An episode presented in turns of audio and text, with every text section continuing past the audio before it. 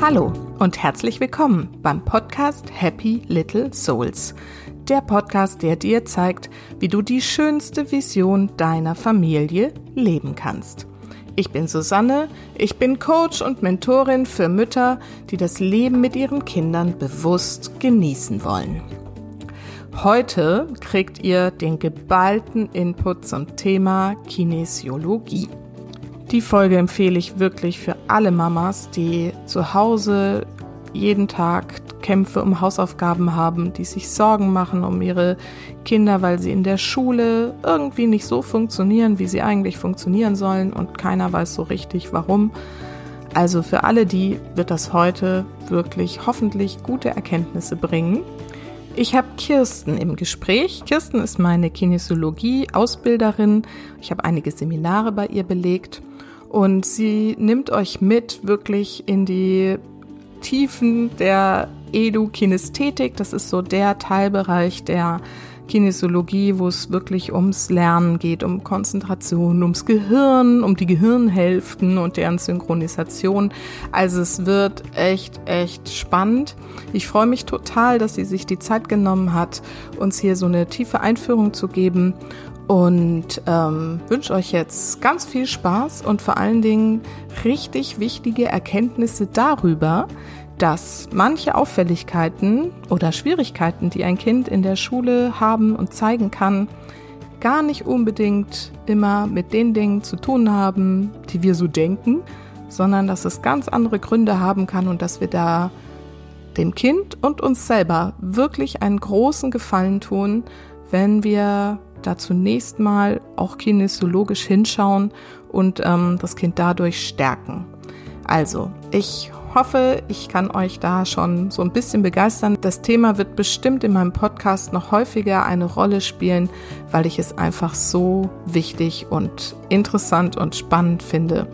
Und ähm, Kirsten macht heute damit den Anfang und genau, lasst euch inspirieren. Viel Spaß!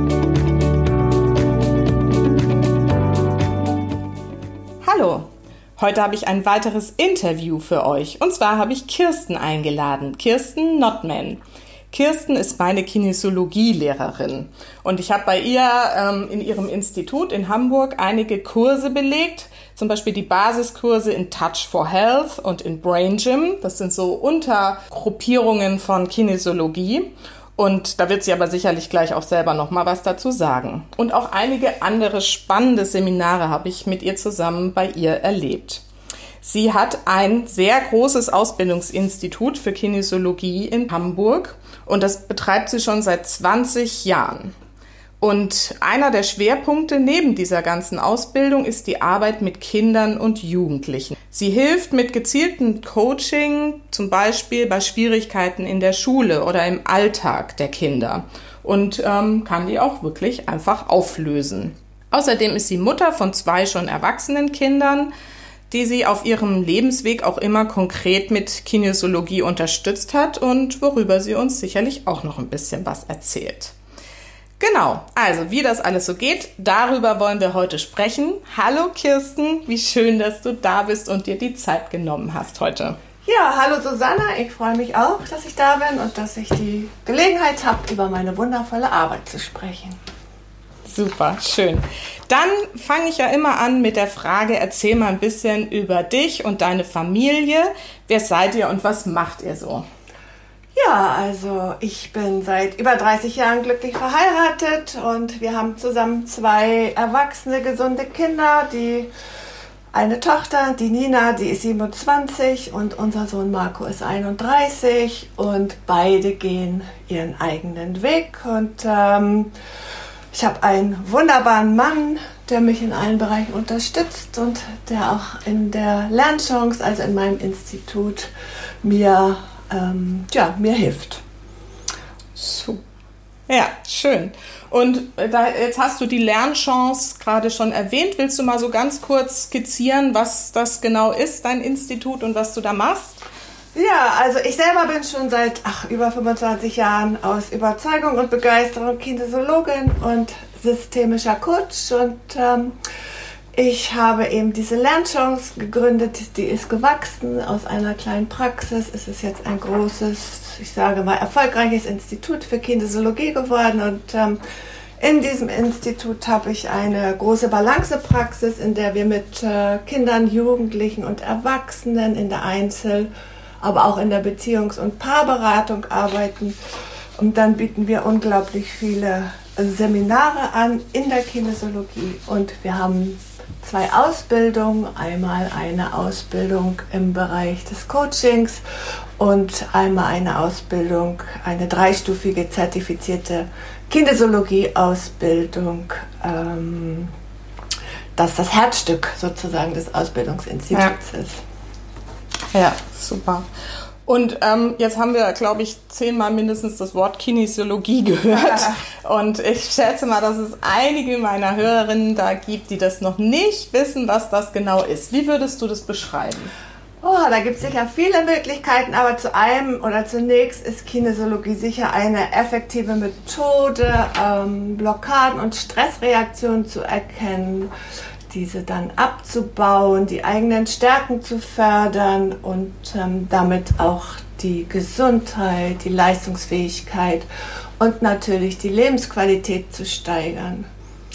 Ähm, mhm. Kinesiologie ist auch oder Kinesiologie definiert auch unsere innere und äußere Bewegung und ähm, unsere äußere Bewegung, das ist so mein Körper, meine Muskeln, meine Sehnen, meine Bänder und meine innere Bewegung ist das, ähm, was mich selber bewegt. Also meine Gedanken, meine Emotionen. Und diese ja. beiden Arten von Bewegung, die kann man natürlich nicht trennen und die wirken ständig aufeinander ein. Und ähm, wenn ich positiv denke, dann habe ich nach außen eine positive Haltung. Und denke ich negativ, mhm. dann ist das eben auch auf der körperlichen Ebene zu erkennen. Das ist also ja. auch Kinesiologie. Und Kinesiologie ja. ist natürlich der Muskeltest. Ja, genau. Dann haben wir ja letzte Woche schon ganz kurz drüber gesprochen, aber magst du auch noch mal erzählen, wie das funktioniert, weil das glaube ich sehr spannend ist, wie du das jetzt beschreibst. Also ähm, im Allgemeinen ist es das Handwerkzeug des Kinesiologens und jeder Kinesiologe oder jeder, der sich Kinesiologe nennt, der wird mit dem Muskeltest arbeiten und durch den Muskeltest kann ich eben den Körper auf einem sehr direkten Weg befragen, äh, was ihn belastet oder was Blockaden hervorruft und mit welcher geeigneten Technik ähm, ich diese wieder auflösen kann. Und mhm. das funktioniert einfach auf eine sehr klare und effektive Art und Weise, da all unsere gemachten Erfahrungen ähm, in unserem Nervensystem und im Zellgedächtnis gespeichert sind. Ja. Und ähm, wenn ich jetzt mit einer bestimmten Thematik oder Herausforderung komme, dann diese entsprechenden Zellen einfach angesprochen werden. Und der Muskeltest zeigt auf eine ganz einfache Art und Weise, ob in Bezug auf mein Thema die Energie in diesem Moment überall fließt oder nicht. Fließt sie nicht, dann wird dies durch den Muskeltest einfach sehr klar dargestellt und ich kann dann mhm. punktgenau, individuell ähm, entsprechend natürlich des Wissensstandes eines jeden Kinesiologen ähm, Techniken ja. finden, die mir dann helfen, ähm, die Blockade zu lösen. Oder nähere genau, die Informationen, die ich haben muss, ähm, ja. um überhaupt daran zu kommen, was dahinter steckt. Ja. Und in der Regel benutzt du als Muskeltest ja den Arm, richtig? Also wir können äh, Geschulte Kinesiologen können mit jedem Muskel arbeiten, aber der einfachste, also jeder Muskel reagiert gleich. Entweder er hält oder er hält nicht. Das ist egal, welchen ja. du nimmst. Aber ja. du kannst natürlich den Arm nehmen, ähm, weil das einfach eine einfache Position ist und auch deinem Klienten klar wird, einfach wenn der Arm ähm, reagiert. Hm, hm. Das Geniale an ja, das ist das. Entschuldigung. Ja. Also ich, ich, ich wollte nur, einfach nochmal sagen, dass das Geniale eben einfach ähm, an unserer Arbeit ist, dass wir nicht nur im Coaching sind, also nicht nur mit dem Verstand arbeiten, sondern dass wir eben durch den Muskeltest auch ähm, an unser inneres Wissen rankommen. Und das macht dieses beides zusammen macht die Arbeit eben so sehr erfolgreich. Ja, ja. Und was ich da noch ergänzen wollte, ist einfach, dass es dadurch, dass man halt als äh, Klient wirklich selber sieht, jetzt ist der Arm erstmal schwach gewesen, jetzt ist, haben wir irgendeine Intervention unternommen und jetzt ist er stark, dass man da halt wirklich so mit diesem Gefühl, ich bin jetzt wieder gestärkt und das ist tatsächlich aufgelöst, dann da so rausgeht aus den ähm, Therapie, also aus dem Coaching sozusagen. Ne? ja, genau, so also diese Unterschiedsbildung, die man merkt, wenn man kommt, dass ja. ein Arm abschaltet und dass, wenn man dann entsprechende Interventionstechniken angewandt hat, der Muskeltest wieder stark ist, mhm. also über den Arm, das ist schon etwas, was sich sehr in dem Klienten verankert. Ja, genau, ja. Schön. Jetzt habe ich ja schon in der Einleitung angesprochen, dass ich bei dir ähm, Seminare im Bereich Touch for Health und Brain Gym zum Beispiel gemacht habe. Es gibt also verschiedene Unterformen von Kinesiologie. Magst du dazu mal ein bisschen was erzählen? Also ähm, der Ursprung ähm, ist in den 60er Jahren entstanden und aus dem Ursprung, das ist die angewandte oder Applied-Kinesiologie, hat sich das Touch for Health entwickelt. Das ist sozusagen die Basis aller Kinesiologie-Richtungen und das ist einfach eine ganz ausgezeichnete Methode zur Selbsthilfe und zur Gesundheitsvorsorge. Und ähm, Touch for Health ist eine Synthese aus Chiropraktik, Akupressur, Ernährungswissenschaften, den chinesischen Elementen und der angewandten Kinesiologie. Mhm. Und ähm, hier ist es so, wenn wir über den Muskeltest ähm, sprechen, hier lernen wir 42 verschiedene Muskeltests kennen, um ja. energetisch Rückschlüsse ähm, auf unsere Organe ziehen zu können. Das heißt also, dass ich über den Muskeltest ähm, herausfinden kann, ob ein Organ, Organ, energetisch im Gleichgewicht ist oder nicht. Mhm. Und mhm. ähm, das ist natürlich eine ganz tolle Sache. Wenn ich merke, dass mein Organ energetisch nicht im Gleichgewicht ist, dann kann ich das durch gezielte ähm, Techniken unterstützen und stärken, sodass es wieder ins Gleichgewicht kommt. Wozu ich da, ja. das, oder dazu muss ich sagen, dass wenn ich natürlich wieder in den gleichen Stress rausgehe, das Organ wieder energetisch strapaziert wird und wieder auch ins Ungleichgewicht, Ungleichgewicht fallen kann. So, dass ja, es also ja. wichtig ist, nicht nur in dieser Prävention zu arbeiten, sondern auch noch tiefer, nämlich zu gucken, warum ist zum Beispiel oder warum bin ich auf körperlicher Ebene gestresst, beziehungsweise zeigt sich mein Stress schon energetisch auch auf körperlicher Ebene. Ja, ja, okay. Das ist also so die Basis von allem und ähm, was ist dann dazu im Unterschied jetzt zum Beispiel Brain Gym und was gibt es Genau, aus noch? dieser Basis haben sich viele verschiedene ähm, Bereiche entwickelt. Also Touch for Health der Gesundheitsbereich und Brain Gym, das ist der, die pädagogische Grundlagenmethode der Kinesiologie, die von Dr. Paul Dennison entwickelt wurde. Und das Herzstück ähm, der Edokinästhetik, das ist das Brain Gym. Und ähm, die Grundidee von Brain Gym ist, dass Bewegung das Tor zum Lernen ist, einfach. Und in diesem Bereich geht es einfach darum, dass wir ähm, die Grundlagen schaffen, die dafür voraus äh, die, die die Voraussetzungen im eigenen Körper sind, sodass Lernen überhaupt stattfinden kann. Und das ist ein ganz, ganz ja. wichtiger Aspekt einfach. Ähm, wenn ich zum Beispiel nicht über meine Mittellinie komme oder wenn meine Augen oder meine Ohren nicht zusammenarbeiten oder ich keine Hand-Augen-Koordination habe, ähm, dann fehlen mir einfach die Voraussetzungen, dass ich gut lernen kann. Und das ja. ist der Bereich, den Brain Gym abdeckt, unter anderem. Und ja da gibt. Und das, also das hat mich so fasziniert, auch als ich die Seminare da belegt habe, weil das finde ich, das ist so ein Thema, das, da wird kaum drüber gesprochen, ja, dass es irgendwie so erstmal Voraussetzungen geben muss fürs Lernen und ähm, dann wird oft an den Kindern ja so rumgedoktert irgendwie, statt irgendwie mal genau danach zu gucken. Ne? Ja, genau. Das ist einfach eine ganz spannende Sache. Das kann man sich ja gut vorstellen. Wenn ich schreibe und wenn ich lese, dann muss ich immer über meine Körpermitte gehen. Also wir schreiben von links nach rechts. Wir lesen in Deutschland von links nach rechts. Und wenn jemand Schwierigkeiten hat, diese Körpermitte zu überkreuzen, dann kann es durchaus sein, dass er auch Schwierigkeiten hat in der Schule ähm, mit dem Lesen, mit dem Schreiben. Wobei ich immer sagen muss, es muss nicht sein. Aber andersrum, wenn Kinder Herausforderungen in diesen Bereichen haben, dann ist es wichtig, dass man guckt, ähm, wie sieht es aus mit der Körpermitte einfach. Komme ich da ja. automatisiert rüber, dann brauche ich mich nicht anstrengen, dann kann ich automatisiert sozusagen das Schreiben und das Lesen lernen.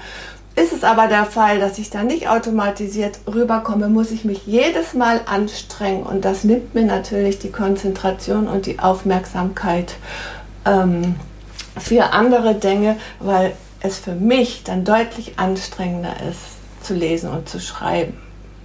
Ja, und du hast ja in deinem Institut auch tatsächlich so einen Schwerpunkt mit Kinder- und Jugendlichen Coaching und ähm, hast ja ja selber in dem Bereich auch lange gearbeitet. Jetzt hast du noch Mitarbeiterinnen selber ausgebildet, die das jetzt auch machen. Ähm, was, mit was für Themen kommen da die Kinder und Jugendlichen so zu dir? Also die Themen, die sind natürlich ganz breit, ganz weit, ganz groß. Das hat natürlich was mit schulischen Problemen zu tun, mit Konzentration und Aufmerksamkeit. Das hat aber auch was mit damit zu tun, dass ich vielleicht mich besser organisieren kann oder Wahrnehmung und Koordinationsherausforderungen. Dann natürlich immer wieder Ängste vor Prüfungen oder aber auch soziale Beziehungskonflikte. Ganz wichtiges Thema ist das Entstressen der Hausaufgaben, also Eltern-Kind-Beziehung mhm. oder Schlafgeschichten. Ähm, viel zu großer Druck, sozial vereinsamt, schüchtern oder das Gegenteil. Also ähm, also eigentlich die alles. ganze Palette, ja. die es gibt. Aber ich muss auch sagen, ja. dass wir nicht nur mit Brain Gym arbeiten, ne, sondern dass wir immer systemisch arbeiten. Und das ist einfach das Wichtige und das ist das, mhm. was die Arbeit eben so ähm, vielleicht auch sehr schnell lösungsorientiert und erfolgreich macht. Und systemisches Coaching heißt einfach, dass man sich nicht nur auf den Problemträger konzentriert, also auf das Kind in diesem Fall, sondern mhm. eben auf das ganze System in Blick nimmt. Und das ist eben in diesem Fall ein Teil des Systems, eben das Familiensystem. Und ähm, ja.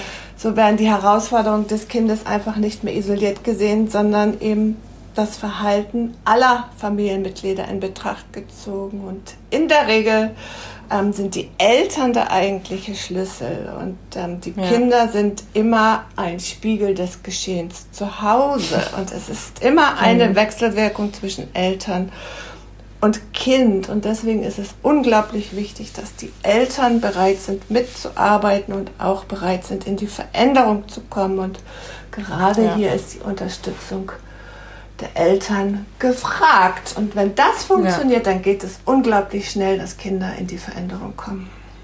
Ja, ja. Das ist ja auch so eine meiner Grundbotschaften, ne? dass man sich das klar macht, dass die Kinder einen, also ich arbeite jetzt hauptsächlich mit Müttern, dass die Kinder wirklich auch immer die, das, was bei der Mutter los ist, quasi spiegeln. Und das ähm, wird halt in deiner Arbeit dann ganzheitlich sehr schön angeguckt und dann eben auch aufgelöst. Ne?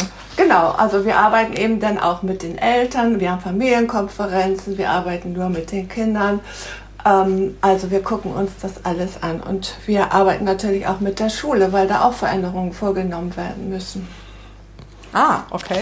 Magst du mal so einen ähm, kompletten Prozess beschreiben? Also ich habe jetzt irgendwie ein Thema mit meinem Kind, das ist irgendwie zu ängstlich und ähm, irgendwie es wird oder wird in der Schule gemobbt und ich überlege mir dann, da will ich jetzt irgendwie helfen und ich komme zu dir. Was mach, was passiert dann? Also wir haben ähm, so eine erste Stunde, in der wir einfach ein bisschen überhaupt erklären, was das ist und wo sozusagen die Herausforderungen sind. Und in dieser ersten Stunde gucken wir auf jeden Fall uns an, also erstmal so ein bisschen höre ich schon dann, ähm, wie das Umfeld ist, als Frage ein bisschen.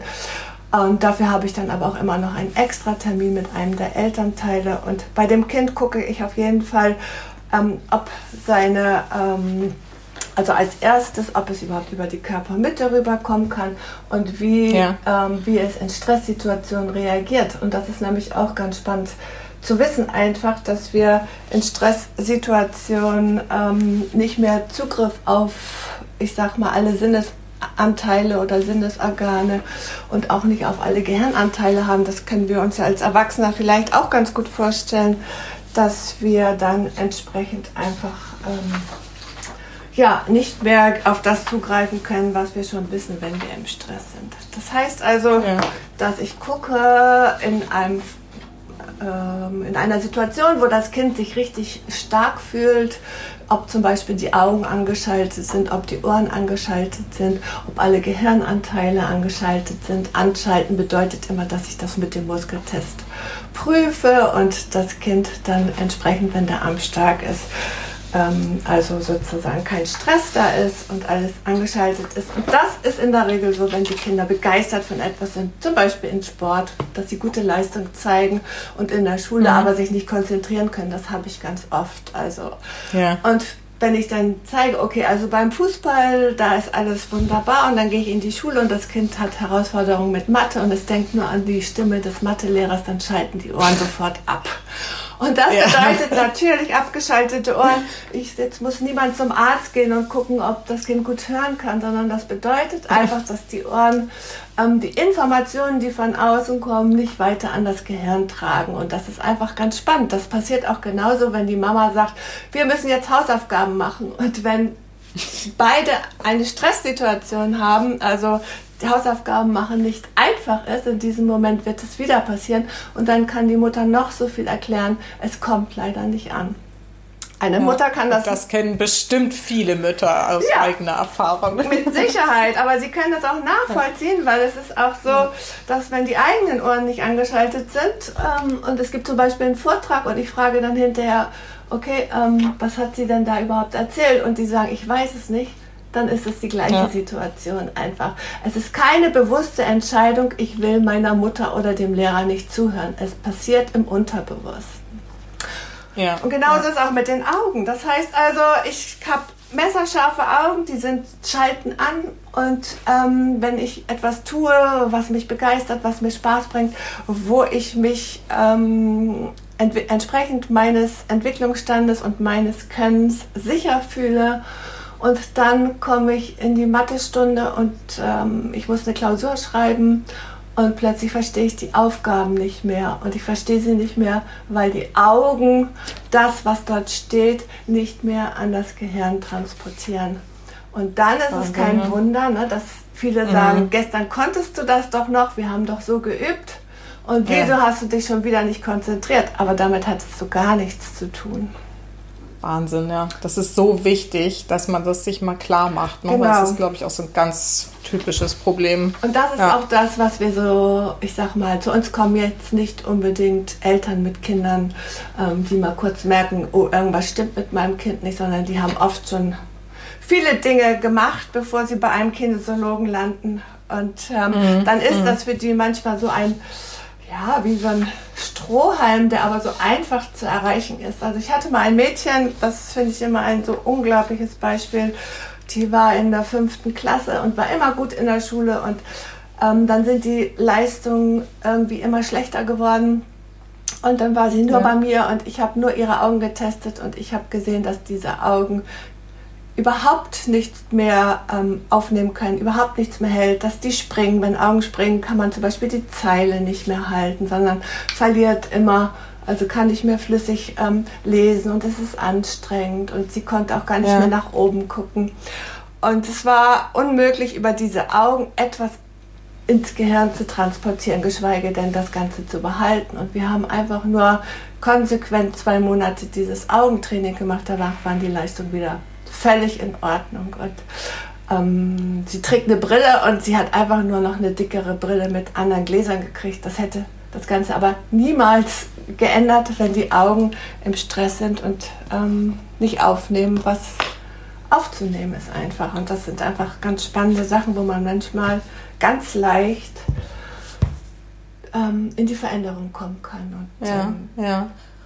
Und ähm, wie, kann, wie kann das jetzt sein, dass Augen, die erst funktionieren, dann auf einmal irgendwie äh, abschalten und nicht mehr funktionieren? Augen hängen an Augenmuskeln und auch die Augenmuskeln reagieren auf Stress.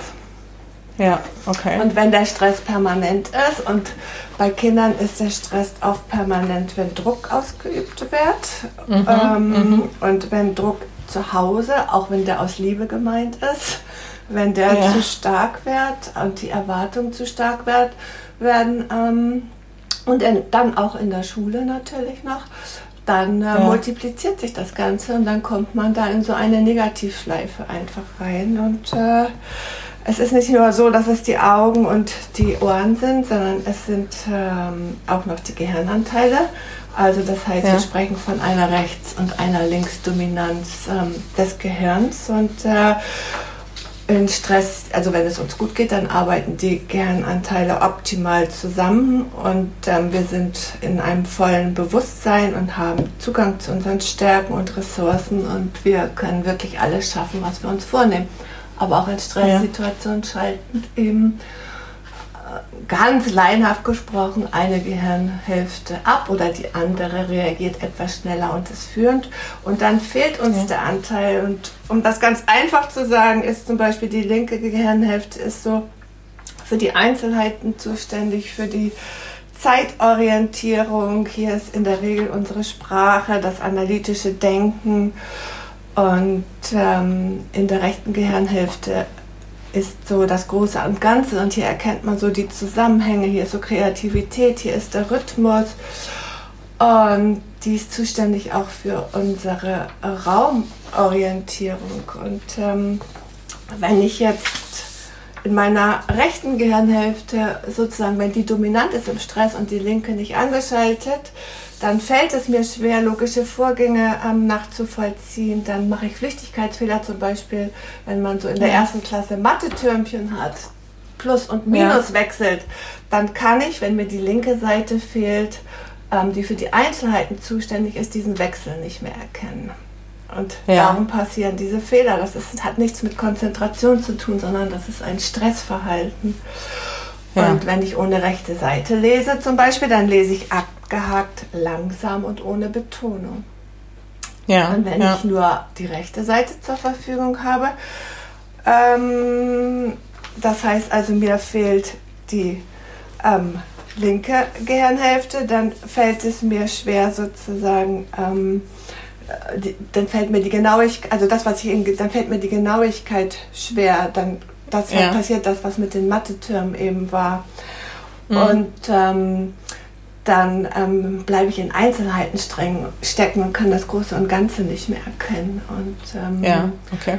wenn ich jetzt zum Beispiel rechtsdominant bin, dann kann ich, und die linke Seite fehlt, dann lese ich fließend, flüssig mit Betonung, aber ich lese nicht immer, was da steht, weil die Genauigkeit einfach nicht da ist. Und so kann man einfach ganz viele Sachen ganz einfach und leicht erklären. Und äh, ja.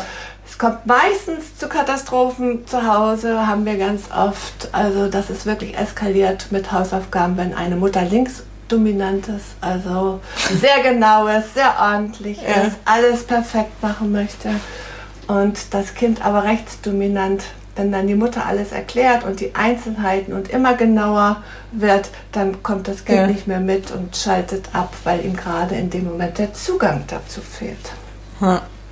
Und das wiederholt sich dann jeden Tag. Und, und das wiederholt sich dann jeden Tag. Und dann ist es die Folge, dass die Ohren schon abschalten, wenn es nur die Stimme der Mutter hört, wenn es um Hausaufgaben okay. zum Beispiel geht.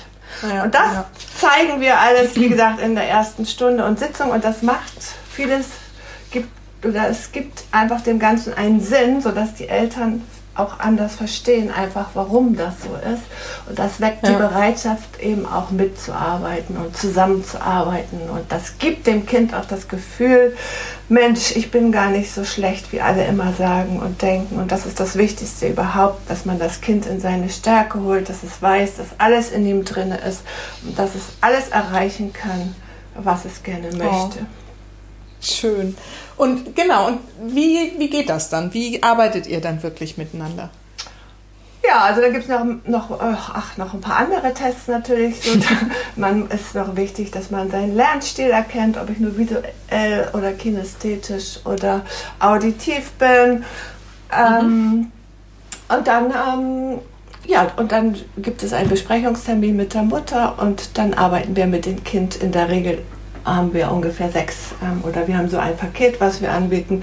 Und dann haben wir sechs Einzelsitzungen und eine ähm, Sitzung mit der Mutter und mhm. arbeiten dann mit dem Kind praktisch, dass es Werkzeuge bekommt, die es in Stresssituationen einsetzen kann, sodass seine Augen und Ohren und seine Gehirnanteile, obwohl es Stress hat, trotzdem zusammenarbeiten. Und natürlich stärken wir das Kind, dass es in seine Mitte kommt, ähm, dass es mutiger wird, dass es ähm, auch nicht mehr so stressanfällig ist und vor allen Dingen aber eben auch im Elternhaus, dass wir den Druck rausnehmen. Mhm. Reicht da eine Sitzung mit der Mutter, um ihr klarzumachen, dass sie den Druck rausnehmen muss? In der Regel ähm, ist die erste Sitzung dafür da. Also wir arbeiten dann auch sehr systemisch und wir haben dann auch auf, oft Aufstellungen mit Tieren, wo dann einfach ganz klar wird ah. und eine große Sinnhaftigkeit dessen entsteht, was zu Hause überhaupt los ist. Und oft sind die dann sehr bereit, auch ähm, öfters zu kommen und die ja. Mütter machen ja auch alles aus größter Liebe und oft stecken ja. sie selber noch ähm, ja, mit ihrer Mutter in Verbindung sozusagen, also haben sich mhm. da nicht abgelöst, geben einfach das auch weiter. Also es dauert manchmal länger als eine Sitzung. Das hängt natürlich von ja. der Bereitschaft dessen ab, wer da kommt. Ja, ja, okay. Und ähm, jetzt ähm, haben wir ja auch mal in, in den Seminaren über solche Themen wie Legasthenie, Dyskalkulie und ADHS gesprochen. Mhm. Was hast du da für Erfahrungen? Das ist das Gleiche. Ich gucke mir gar nicht. Ich weiß natürlich, was das bedeutet und was auch die Herausforderungen da sind. Und ähm, auch da gibt es viele ähm, Übungen, die das Ganze unterstützen können. Aber auch da hat es gerade was damit zu tun, dass man erstmal den Druck und den Stress drauf rausnimmt. Und vor mhm. allen Dingen auch, dass das Kind nicht diesen Stempel bekommt. Also ganz ja. viele Kinder oder auch Eltern sammeln Stempel für ihre Kinder sozusagen. Die haben dies und das und das. Und dann sagt eine Mutter, und morgen gehe ich noch da und dahin. Und dann wird uns das auch noch bescheinigt. Dann wird das Kind gar nicht mehr gesehen, ne, sondern es wird einfach nur das Kind mit seinen Herausforderungen gesehen. Und, äh, ja. Wir brauchen einfach Eltern, die sehr neugierig auf ihr Kind sind. Das heißt, dass sie das Kind sehen als Kind und nicht nur das Schulkind. Und das passiert leider immer mehr, dass nur noch das Schulkind gesehen wird. Und ähm, dann brauchen wir einfach Zeit ähm, für das Kind, dass es Aufmerksamkeit von zu Hause kriegt. Und mit Aufmerksamkeit meine ich eben wirklich Zeit für das Kind und im Interesse mhm. des Kindes und nicht ähm, Aufmerksamkeit, wie sie vielleicht so gegeben wird, die aber mit der des Kindes überhaupt nicht übereinstimmt. Ja, ja. Und ähm, wie, wie kann man das rausfinden, welche Aufmerksamkeit das Kind braucht? Das teilt es ja letztendlich selber mit, oder? Wie geht das jetzt? Also, welche Aufmerksamkeit das Kind braucht, das erfährt man natürlich. Wenn man länger mit den Kindern arbeitet, dann erfährt man eine ganze Menge. Aber auch mhm. in den Gesprächen mit den Eltern ähm, kommt das natürlich zur Sprache und wenn ich nur die Aufmerksamkeit auf die Problematik lege und nicht auf das Kind. Und wenn ich mit ihm spiele oder mir Zeit für das Kind nehme, dann muss das eben eine ähm, handyfreie Zeit sein. Das heißt, mein Handy muss weg sein. Ich muss mhm. neugierig auf mein Kind sein. Und ich muss vor allen Dingen Lust und Spaß daran haben, jetzt mit ihm das Spiel zu machen. Ja, ja. Ja, so wichtig. Echt vielen Dank, dass du das hier nochmal so ausführst. Ich finde das auch ganz wichtig und toll, dass du das jetzt sagst.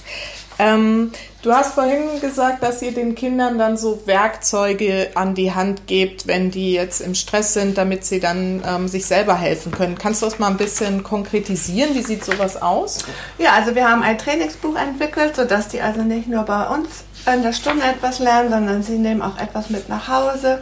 Und wenn ich jetzt zum Beispiel so ein Dominanzprofil erstelle, ein Dominanzprofil ähm, ist das, was ich vorhin erklärt habe, dass ich sehe einfach, ähm, oder das ist eine Technik zur Bestimmung persönlicher Merkmale von unserem eigenen Lernstil und es gibt einfach Hinweise, wie wir sensorische Informationen aufnehmen, integrieren und verarbeiten.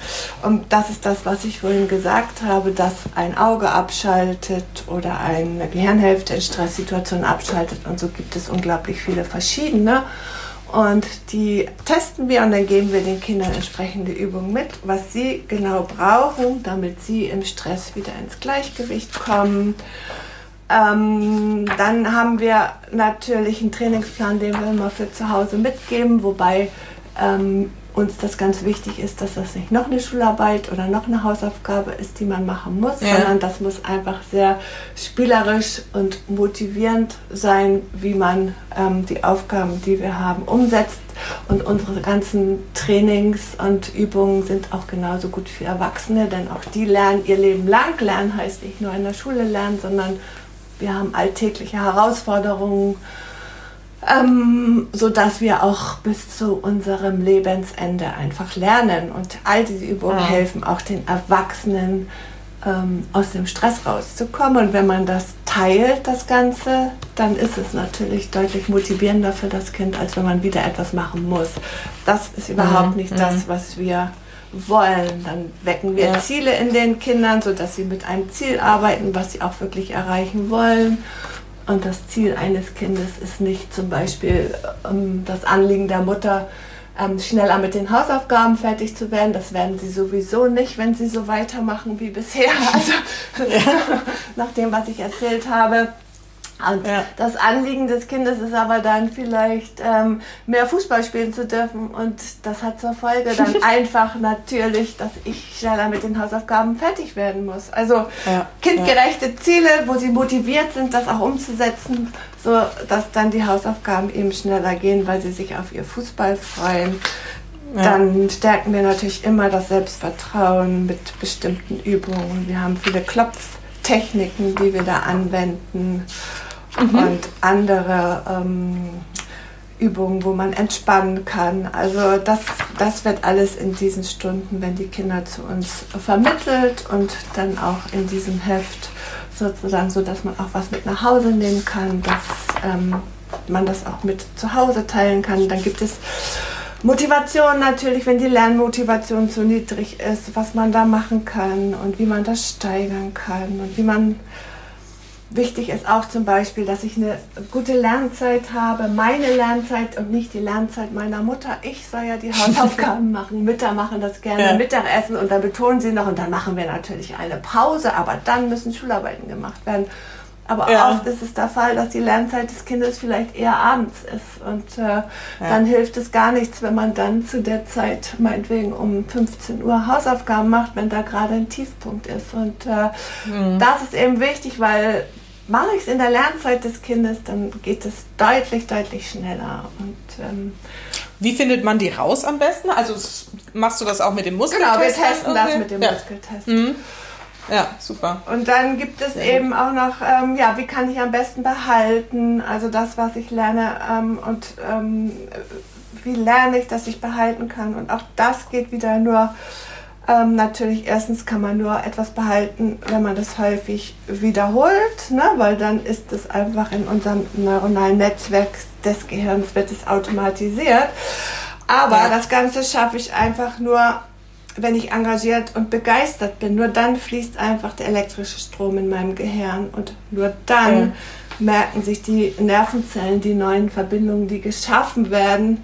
Ähm, was ich also neu gelernt habe, ähm, die merken sich das nur dann und dann wird es leicht und langfristig einfach. Wenn ich lustlos handle und gelangweilt bin, dann wird mein neuronales Netzwerk nicht mal zucken. Also es ist umsonst sozusagen. Ja. Und von daher ja, okay. ähm, man merkt es sich nicht und deswegen muss einfach die Motivation geweckt werden auch und Lernen muss ja. Spaß und Freude bringen und unsere Übungen zu Hause oder das Training, das bringt nur Spaß und Freude und es ist noch nie ein Kind da gewesen, das gesagt hat, es muss irgendwo hingehen, sondern die kommen, oft haben sie so ein kleines Päckchen mit sich zu tragen, aber sie gehen jedes Mal ganz leicht und gelöst und voller Freude oh. und das ist einfach ja auch eine ganz, ganz tolle Arbeit. Also wir haben ja. großartige Kinder. Ach, schön. Das klingt wirklich super. Jetzt habe ich noch eine andere Frage. Du hast vorhin irgendwann mal erwähnt, dass man ja auch mit der Schule arbeiten muss, die zumindest irgendwie auch mal mit in den Blick nehmen sollte. Wie geht das? Und du hast ja selber früher auch an der Schule gearbeitet. Was hast du da eigentlich gemacht? Ja, ich habe an der Schule ähm, angefangen, ähm, weil es mich einfach interessiert hat und auch in meinen an Anfangszeiten ähm, zu Kinesiologie zu unterrichten, kann man sagen. Ich hatte eine fünfte Klasse und da habe ich einen festen, ähm, einmal in der Woche eine Stunde gehabt, wo ich Kinesiologie unterrichten durfte. Und diese Klasse, die hat so ähm, toll darauf reagiert, dass ich ganz, ganz schnell, damals gab es noch fünf fünfte Klassen hatte. Und die ja. haben auch alle so toll darauf reagiert, dass ich dann auch noch die sechsten Klassen dazu bekommen hatte, sodass ich okay. über ein halbes Jahr lang regelmäßig in diesen Klassen Kinesiologie sozusagen unterrichtet habe und bestimmte ja. Programme entwickelt habe. Und in diesen Klassen habe ich eben auch die Profile erstellt. Aufgrund des Profils kann man dann einen geeigneten Sitzplatz herausfinden. Das heißt also, wenn in Stresssituationen mein linkes Ohr abschaltet, also nichts mehr aufnimmt, sondern nur noch das rechte Ohr, ähm, dann muss ich immer mit dem rechten Ohr zur Stimme des Lehrers sitzen, damit überhaupt noch irgendetwas ankommt. Zum Beispiel. Wow, dann haben ja, wir. Das ist ja schon sehr detailliert. Krass. Die Lernstile ähm, entwickelt. Lernstile sind unglaublich wichtig, wenn jemand ähm, einen kinästhetischen Lernstil hat, also über Bewegung lernt dann darf er zappeln, dann muss er sich bewegen und dann ist es einfacher, wenn der Lehrer ihm erlaubt, dass er zum Beispiel während der Stunde immer ein Blatt Papier bekrickelt oder dass er zwischendurch mal aufsteht und ein paar Überkreuzbewegungen macht. Ansonsten werden die einfach nur unruhig immer auf ihren Stühlen hin und her rutschen oder ganz oft auf die Toilette gehen oder ständig Wasser trinken. Also und ja, diesen ja. Tipp kann ich auch nur wieder nach Hause geben, wenn ich ein Kind habe, was einen Lernstil hat, ähm, also ein Kind ist Ästhetischen, wo es sich auch bewegen muss, dann darf es keine Mutter geben, die sagt, man kann nur lernen, wenn man ruhig und still an einem aufgeräumten Schreibtisch sitzt. Dann wird das nicht mhm. funktionieren. Diese Kinder lernen am besten, wenn sie ähm, also meine Kinder durften dann immer, weiß ich, mit einem Tennisschläger und einem Tennisball gegen die Wand hauen und dabei Vokabeln lernen oder auf dem Trampolin springen und hopsen und dabei irgendwie das einmal eins lernen ah. und solche ja. Geschichten. Aber man darf ihnen auf keinen Fall sagen, ähm, dass sie sich hinsetzen müssen. Ja, ja, ja. Und das kannst du eben auch rausfinden, ne? mit dem Muskeltest und anderen Methoden. Mit anderen Techniken finden wir raus, was mhm. für ein Lernstil das Kind hat. Und ja. das ist einfach auch dann eine ganz wichtige Geschichte. Ja, und dann haben wir natürlich einen äh, Übungsvollen gemacht, bevor Klausuren geschrieben werden. Und ähm, wichtig für mich war in der Schule, dass ich natürlich wieder wie mit allen, mit dem gesamten System arbeite. Das heißt, ich habe Workshops für ähm, Lehrer und Eltern angeboten und habe ähm, die Lehrer und Eltern informiert darüber, was ich mache und auch die Zusammenhänge erklärt, so wie jetzt hier auch ein bisschen, aber vielleicht noch etwas ausführlicher dort. Und ja. ähm, so, dass die überhaupt verstehen, was los ist und dem Ganzen ein anderes Verständnis entgegenbringen. Und dieses Zusammen, Schüler, Eltern, Lehrer auf dieser Ebene, das war unglaublich effektiv. Was ist passiert konkret? Kannst du das beschreiben? Also konkret kann ich sagen, dass die deutlich weniger schlechte Klausuren geschrieben haben, deutlich weniger ja ähm, Fünfen und Sechsen. Aber auch der Selbstwert der Kinder ist absolut gestiegen. Ich hatte mal ein, es gibt doch so Tag der offenen Tür, auf jeden Fall vorher, wo so die Gymnasien sich präsentieren. Also es war fünfte, sechste ja. Klasse Gymnasium und ich war eben als Kinesiologin da und viele kannten das ja gar nicht. Und dann kommen immer so in Schüben Eltern rein und dann soll man kurz was erzählen und dann gehen die wieder. Also kommen mhm. Schübe von Eltern rein und ich fange an, Kinesiologie zu erklären. Da war da so ein Vater, der so etwas abwertend sagte, ja, was soll das überhaupt? Und da war so, ja. die, die, die Kinder, die ich unterrichtet habe, da kamen immer mal welche und da war so ein Junge und da sagte dann, Frau Nordmann, kann ich mal kurz? Und dann sagte er nur, naja, wissen Sie, seitdem Frau Nordmann mir gezeigt hat, wo ich ähm, klopfen und halten soll, bin ich einfach richtig gut in der Schule geworden. Und dann war die Frage des Vaters beantwortet. Also der Selbstwert der Kinder, die Sicherheit, ähm, das Wissen dass sie nicht unfähig sind, selbst wenn nicht alles immer so klappt, sondern dass alles in ihnen drin steckt und dass oft gar nicht sie es sind, die es nicht rauslassen, sondern der Druck mhm. und der Stress von außen ähm, hat auch eine ganz große Wirkung gezeigt. Hm. Das fand ich jetzt eben ganz gut. Das haben wir, glaube ich, doch gar nicht so deutlich gemacht. Also diese Übung, das ist ganz viel so bestimmte Stellen am Körper zu klopfen oder also es ist eine körperliche Arbeit hauptsächlich auch, oder? Also Kinesiologie ist ja sowieso eine Körperarbeit, weil ja der Körper gefragt ja. wird. Aber die ähm, Techniken, die dann Blockaden lösen oder uns in Stresssituationen helfen, sind entweder einfache Bewegungsübungen oder eben mhm. aber auch ähm, zum Beispiel Klopftechniken. Und ähm, man klopft zum Beispiel ähm, bestimmte Akupunkturpunkte, die ja jeder kennt aus mhm. der Akupunkturlehre, also die auf den Energiebahnen der Meridiane laufen. Oder man hat bestimmte Visualisierungstechniken ähm, und es hat immer ähm, ja, also das Ziel, die Blockade zu lösen und ähm, in seine Stärke zu kommen und seine mhm. ganzen Ressourcen abrufen zu können, weil die sind ja da. Ich kann sie ja nur nicht abrufen.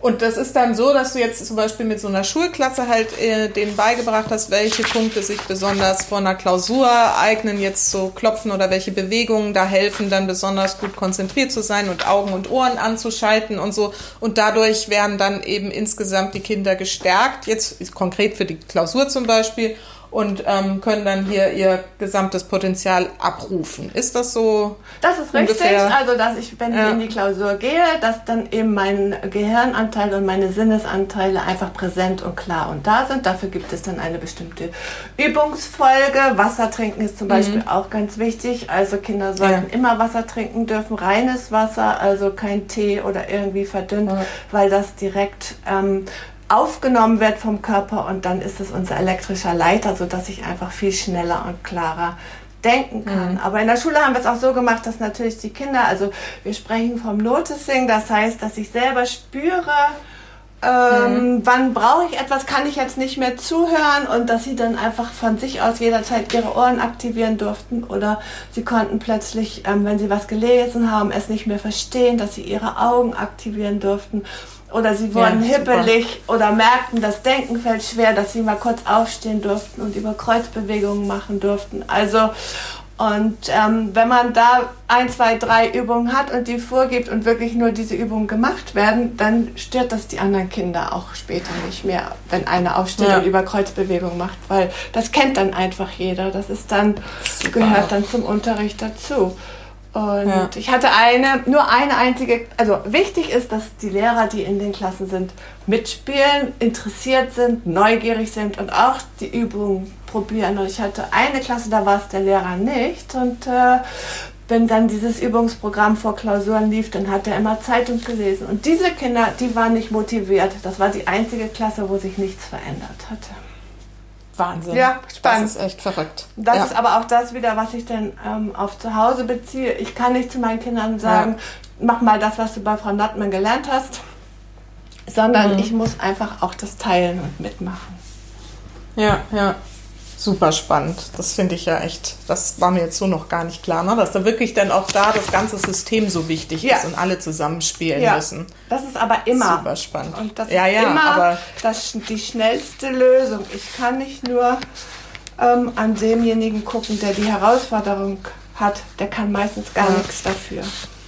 Ja wenn ich jetzt irgendwie Lehrerin bin oder äh, Schulleiterin oder so und sage, wow, das ist spannend, wie würde man das jetzt in der Schule anfangen zu integrieren? Hast du da auch irgendwie an, ein Angebot dafür? Naja, ich habe ja aufgrund dessen, dass ich in der Schule gearbeitet habe, dann einen Workshop entwickelt, Move and Learn, so heißt dieser Workshop. Und den bieten wir natürlich jetzt immer noch an und der ähm, ist auch sehr gefragt und da gehen wir dann in Schulen. Aber ähm, nicht nur Schulen, sondern vor allen Dingen auch Kindergärten sind gefragt, weil wir natürlich im Kindergarten schon vermitteln, was wichtig ist, also welche Voraussetzungen im Körper da sein muss, dass ich, wenn ich zur Schule komme, ähm, es mir auch Spaß und Freude bringt und nicht in so eine Negativschleife ich reinfalle, weil ich vielleicht nicht über die Körpermitte komme. Also ja, und ja. diese ähm, Workshop Move and Learn, den kann man natürlich ähm, bei uns anfragen und oft ist das so, die haben ja so äh, pädagogische Tage, also wo die sich fortbilden und dann werden wir eingeladen und ähm, geben diesen Workshop dann. Ja, ja. Und ähm, dann hat die Schule so einen Workshop erlebt, das machen die Lehrer, Lehrer und Lehrerinnen dann mit wahrscheinlich. Genau. Ne? Mhm. Und wenn sie dann sagen, okay, wir finden es cool, wir wollen das jetzt auch in die Schule integrieren, dann helfen wir entweder bei der Integration, das heißt, wir mhm. gehen nochmal mit zusammen in Unterricht und spätestens dann ähm, folgt der Workshop für die Eltern. Das heißt, wird es in die Schule integriert, sollte es auch immer einen Workshop für die Eltern geben, sodass die natürlich auch wissen, was los ist. Ja, ja, super. Und wenn ich jetzt Mutter bin und ähm, gerade ganz fasziniert bin von all dem, was du ähm, jetzt erzählt hast, wie ähm, kann ich dich denn dann erreichen? Erzähl mal, wie, wie geht das? Naja, also du kannst, also wir bieten auch diesen Workshop Move and Learn an zum Beispiel, ne, so dass du erst einen Kontakt mhm. kriegen kannst. Haben wir jetzt zum Beispiel wieder ähm, im April einen Workshop, aber du kannst natürlich auch, wenn du weißt, du hast konkrete Herausforderungen ähm, dass dein Kind nicht richtig lernen kann, sich nicht konzentrieren kann oder aber auch, dass ihr zu viel Stress untereinander habt, dann macht es immer Sinn, ähm, sich das mal zusammen anzugucken und dann kannst du eine erste Stunde buchen und danach dich entscheiden, ob du so ein Paket buchen möchtest oder nicht. Okay. Ähm, du kannst aber auch einzelne Seminare besuchen. Alles, was ich über Brain Gym erzählt habe, gibt es in einem Wochenendseminar. Und da gibt es mhm. verschiedene Themen. Jetzt demnächst wird sogar wieder eins laufen.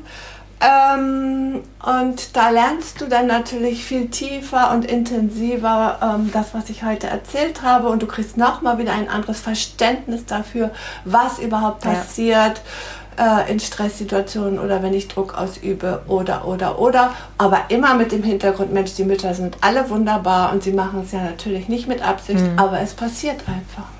Ja.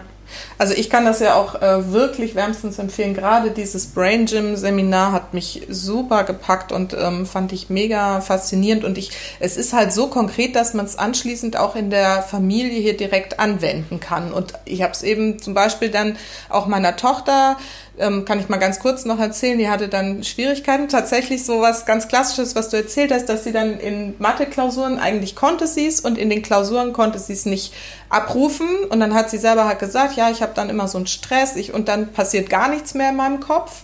Und dann habe ich ihr halt so Haltepunkte gezeigt, die ihr helfen können, sich dann wieder zu beruhigen.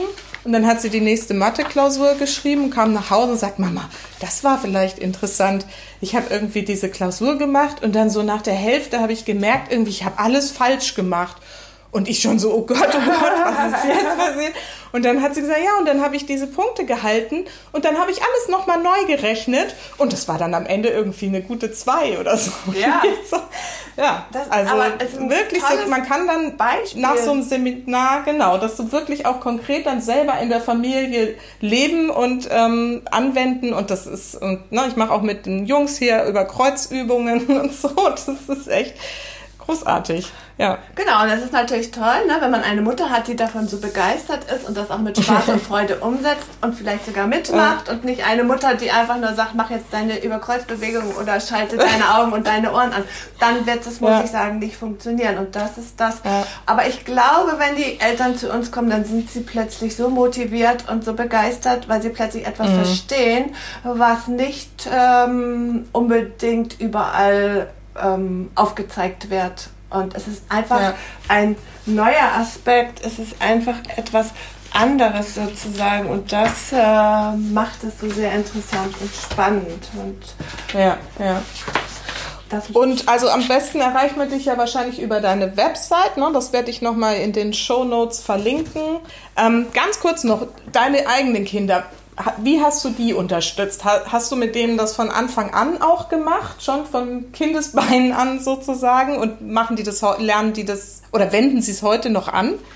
Also ich muss dir ganz ehrlich sagen, dass ich das ähm, Prinzip dessen, was ich gesagt habe, dass ich es niemanden überstülpe, sondern immer nur dann, wenn wirklich der Bedarf da ist, ähm, sehr eingehalten habe und meine Kinder kommen, wenn sie irgendwelche Schwierigkeiten haben mhm. und ähm, oder Entscheidungen fällen müssen und dann arbeiten wir entsprechend. Das sind dann nicht immer nur diese Bewegungsübungen.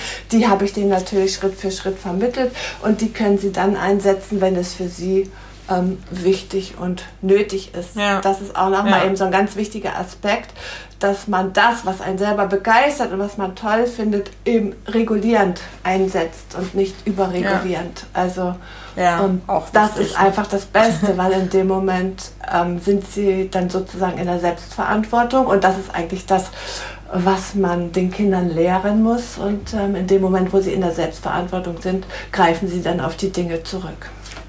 Ja, Ja, ja, das ist. Aber das Interesse wichtig. in diese Richtung und ähm, auch noch in andere Richtungen. Es gibt ja nicht nur Kinesiologie, man kann ja auch viele andere Sachen noch machen, um aus dem Stress rauszukommen oder eine Mischung dessen. Ähm, das mhm. ist auf jeden Fall vorhanden. Ja, toll. Gut, und dann noch eine letzte Frage, das ist immer meine letzte Frage. Was ist denn deine wichtigste Botschaft für meine Supermama da draußen?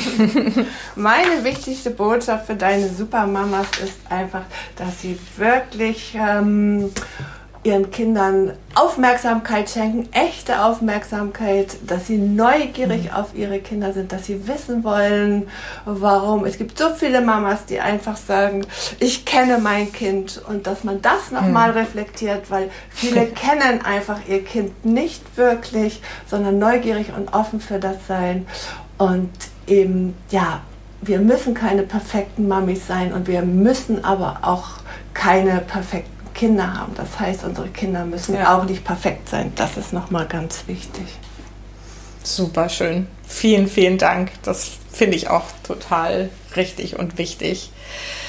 Kirsten, wow, was für eine spannende, ja, fast Stunde jetzt hier zusammen. Und ich hoffe wirklich sehr, dass ich ähm, da draußen jetzt viele begeistern lassen für das Thema oder zumindest neugierig geworden sind und ähm, sich mal auf deiner Webseite anschauen. Das ist ja auch eine sehr umfangreiche Webseite, da ist auch vieles schon an Informationen, was man da finden kann zu den Themen, die wir heute besprochen haben. Und ähm, ja, ich danke dir, dass du dir die Zeit genommen hast und ähm, freue mich drauf, wenn wir uns mal wiedersehen. Und ähm, ja, erstmal vielen Dank. Ja, ich danke dir. Ich rede immer sehr gerne über meine Arbeit und wenn die Interessenten ähm, sich nicht zurechtfinden oder Fragen haben, können sie natürlich sehr gerne anrufen. Wunderbar. Vielen Dank. Prima. Gut, dann wünsche ich dir noch einen schönen Tag und bis dann. Bis demnächst. Tschüss, Susanne. Tschüss.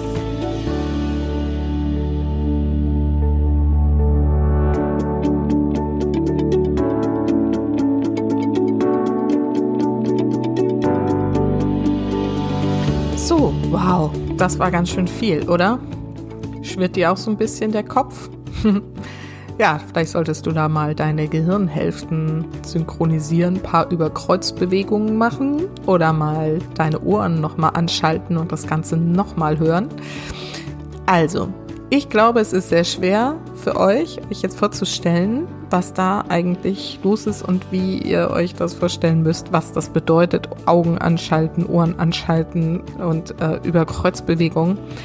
Insofern habe ich mir Folgendes überlegt. Ähm, ich habe ja letzte Woche schon angekündigt, dass ich die Facebook-Gruppe etwas beleben möchte und dort regelmäßig live gehen werde.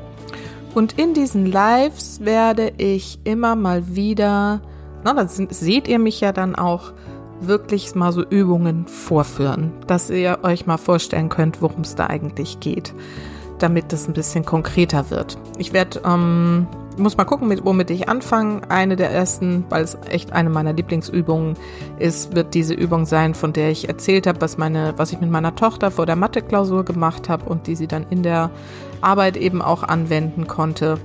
Und ähm, wir, ich werde den Muskeltest mal vorführen, auch einen, mit dem ihr selber euch testen könnt. Meistens muss das ja quasi gemacht werden, aber man, es gibt auch eine Methode, wo man selber ähm, mit sich quasi mit dem Muskeltest arbeiten kann. Und natürlich dieses Ohren anschalten und Augen anschalten. Das ist eigentlich total simpel und leicht anzuwenden. Manchmal sieht es alles ein bisschen seltsam aus, aber es ist wirklich wahnsinnig effektiv. Und damit ihr euch das eben besser vorstellen könnt, werde ich das jetzt immer wieder in den Lives in der Facebook-Gruppe konkret vorführen. Also kommt in meine Facebook-Gruppe Happy Little Souls Bewusstsein mit Kindern heißt die auch. Ich freue mich da, euch zu treffen. Diese Gruppe wird ein Kraftort werden für alle Mütter, die ihr Leben mit den Kindern, mit der Familie leicht und gelassen gestalten wollen und einfach bewusst genießen wollen. Es wird Input geben, es wird einen wertschätzenden Austausch geben und vielleicht meditieren wir mal zusammen und ich werde Entspannungsübungen mit reingeben. Also mein Wissen einfach mit euch teilen Und jeder ist eingeladen, da mitzumachen. Und ich freue mich wirklich über jede Mama, die da mit reinkommt, ihren Freundinnen vielleicht noch Bescheid sagt und ähm, wir da einen wirklich richtig schönen gemeinsamen Erholungsort für uns daraus machen. In diesem Sinne, Familie ist, was du daraus machst. Alles Liebe, bis ganz bald, deine Susanne.